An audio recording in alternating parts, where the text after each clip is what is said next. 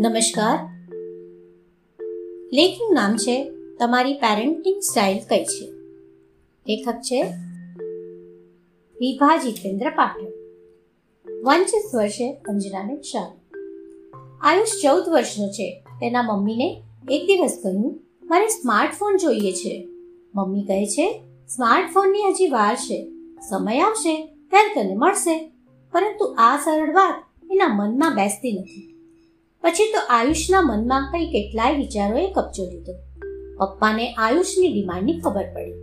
પપ્પાએ કહ્યું, જો બેટા, મીત પાસે ભલે સ્માર્ટફોન હોય, પરંતુ તે તારા કરતાં મોટો છે. મને યોગ્ય સમય લાગશે ત્યારે તમને ચોક્કસ આપીશ. છતાં આયુષ જીદે ભરાયો. તેણે તેના ફોઈને વાત કરી. કંઈ પણ વાત જાણ્યા વિના માત્ર પ્રેમને કારણે ફોઈએ સ્માર્ટફોન અપાવ્યો. આજે આ વાતની અસર ઘણી બધી બાબતો પર પડી રહી છે, ખાસ કરીને અભ્યાસ પર. અહીં સવાલ માત્ર સ્માર્ટફોન નથી, આવી તો ઘણી જાતની ડિમાન્ડ, બાળકો, જરૂરિયાત ન હોવા છતાં ખૂબ જ સહજતાથી માત્ર એકબીજાની દેખાદેખીથી જીતતી સ્વભાવ કે પછી ક્યારેક મમ્મી પપ્પાની પેરેન્ટિંગ સ્ટાઇલથી કરતા હોય છે. અહીં મૂળ સવાલ બાળકોની ઉંમર, તેઓની જરૂરિયાત, વસ્તુની સાચી સારી બાબત પરનો છે. આજે આપણે પેરેન્ટિંગ સ્ટાઇલ દ્વારા ઘણી બધી બાબતોને સમજવાનો પ્રયત્ન કરીએ. પરમિસિવ પેરેન્ટિંગ આ સ્ટાઇલમાં મમ્મી પપ્પાની અભિરુચિ અને અભિપ્રાય બહુ ઓછા ધ્યાનમાં લેવાય છે. મમ્મી પપ્પા પરવાનગી આપશે જ. તેઓને કંઈ વાંધો નહીં હોય. ઘણા બાળકો આવું ઈચ્છતા હોય અથવા બહુ સહજતાથી આ વાત સ્વીકારતા હોય અને પછી તેઓ નિર્ણય લેતા હોય છે. તેથી આ વિચારને યોગ્ય રીતે સમજીને આનંદ મેળવતા હોય છે. તો બીજી બાજુ અમુક પરિસ્થિતિમાં શું નિશ્ચિત કરવું તેની મમ્મી પપ્પાને પણ ચિંતા હોતી નથી. બાળકો લગભગ પરિસ્થિતિ સોલ્વ કરી લે છે. આ સ્ટાઇલમાં મહત્વની વાત એ છે કે અમુક નિયમો બનાવીને તેને કેવી રીતે, ક્યાં અને કેટલા ફોલો કરવા તે બાળકો પોતાની જાતે જ નક્કી કરે છે. પછી પણ બાળકો જો સમજી ન શકે, તો મમ્મી પપ્પાની સંમતિ અચૂક લે છે. ઉત્કૃષ્ટ બાબત એ છે કે બાળકો અને મમ્મી પપ્પા વચ્ચે ખુલ્લા મનથી સંવાદ સેતુ રચાય છે. તંદુરસ્ત વાતચીત થાય છે, તેથી બાળકોના મનમાં શું ચાલી રહ્યું છે એનો ખ્યાલ આવી જાય છે. તેથી ક્યારેક કોઈ બાબતમાં ના પાડવાની હશે, તો બાળકો આપણને પ્રેમથી આવકારશે. ઓથોરિટેટિવ પેરેન્ટિંગ આ સ્ટાઇલમાં બાળકોનું મમ્મી પપ્પા સાથેનું એક બંધન હોય છે. પરંતુ તેમાં મર્યાદા હોઈ શકે છે. મમ્મી પપ્પા બાળકો પ્રત્યે જવાબદાર સહાયક વ્યક્તિ છે.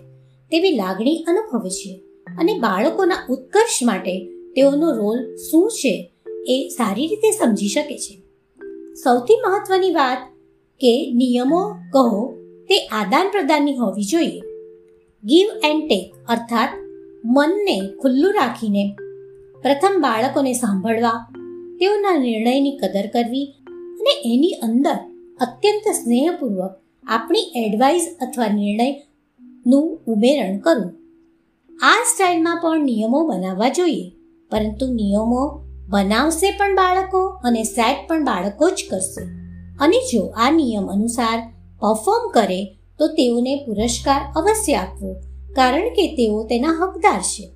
અને સાથે સાથે પ્રશંસાના શબ્દો દ્વારા વધારે સારું કાર્ય કરવા સક્ષમ બનાવી શકાય. અહીં મમ્મી પપ્પાની શક્તિ અને સામર્થ્ય અથવા કહો કે પ્રયાસ અગત્યનો ભાગ ભજવે છે.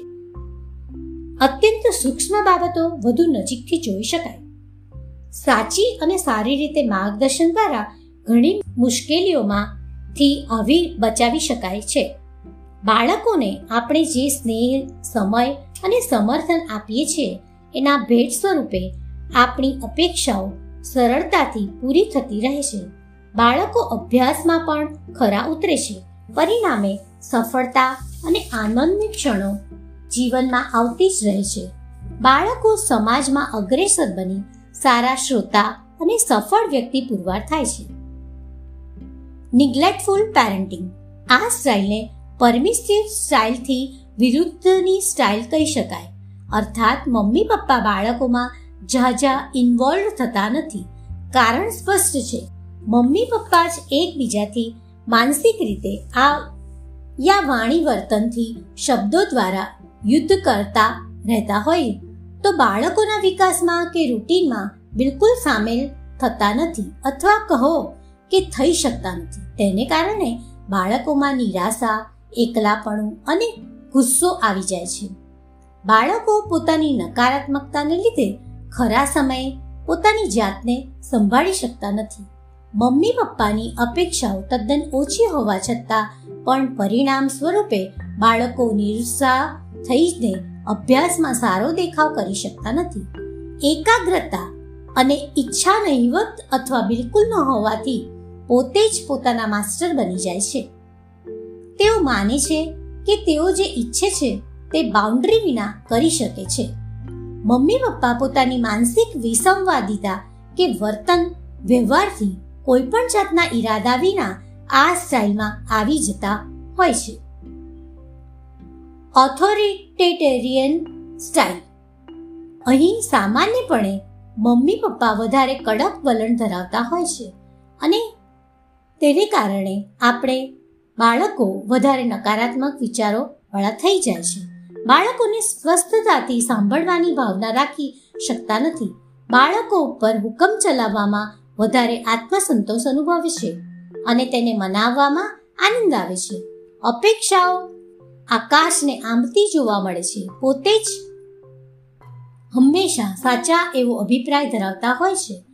સૌથી મહત્વની બાબત બાળકો અને મમ્મી પપ્પા વચ્ચે સ્વસ્થ સંવાદનો અભાવ. બાળકો માત્ર શિસ્તબદ્ધ રહે અને યંત્રની જેમ ઉછેર થાય એ શક્ય નથી. અને એકમાત્ર ઉપાય શિક્ષા જ હોય એ પણ અશક્ય છે. સવાલ એ થાય કે કઈ સ્ટાઇલ આદર્શ અને દીર્ઘાયુ હોઈ શકે. સ્ટાઇલ ભલે નિશ્ચિત અશક્ય છે, પરંતુ એવી સ્ટાઇલ અપનાવીએ કે જેમાં બાળકોમાં આત્મસન્માન હકારાત્મકતા અને ખુશી છલકતી હોય અને મમ્મી પપ્પા બાળકોની દરેક લાગણીઓ સાથે હંમેશા જોડાયેલા જ હોય અને દરેક પરિસ્થિતિમાં ભાવનાત્મક રીતે જોડાયેલા રહીને કહી શકે. Avoid it and do as I say thank you અસ્તુ.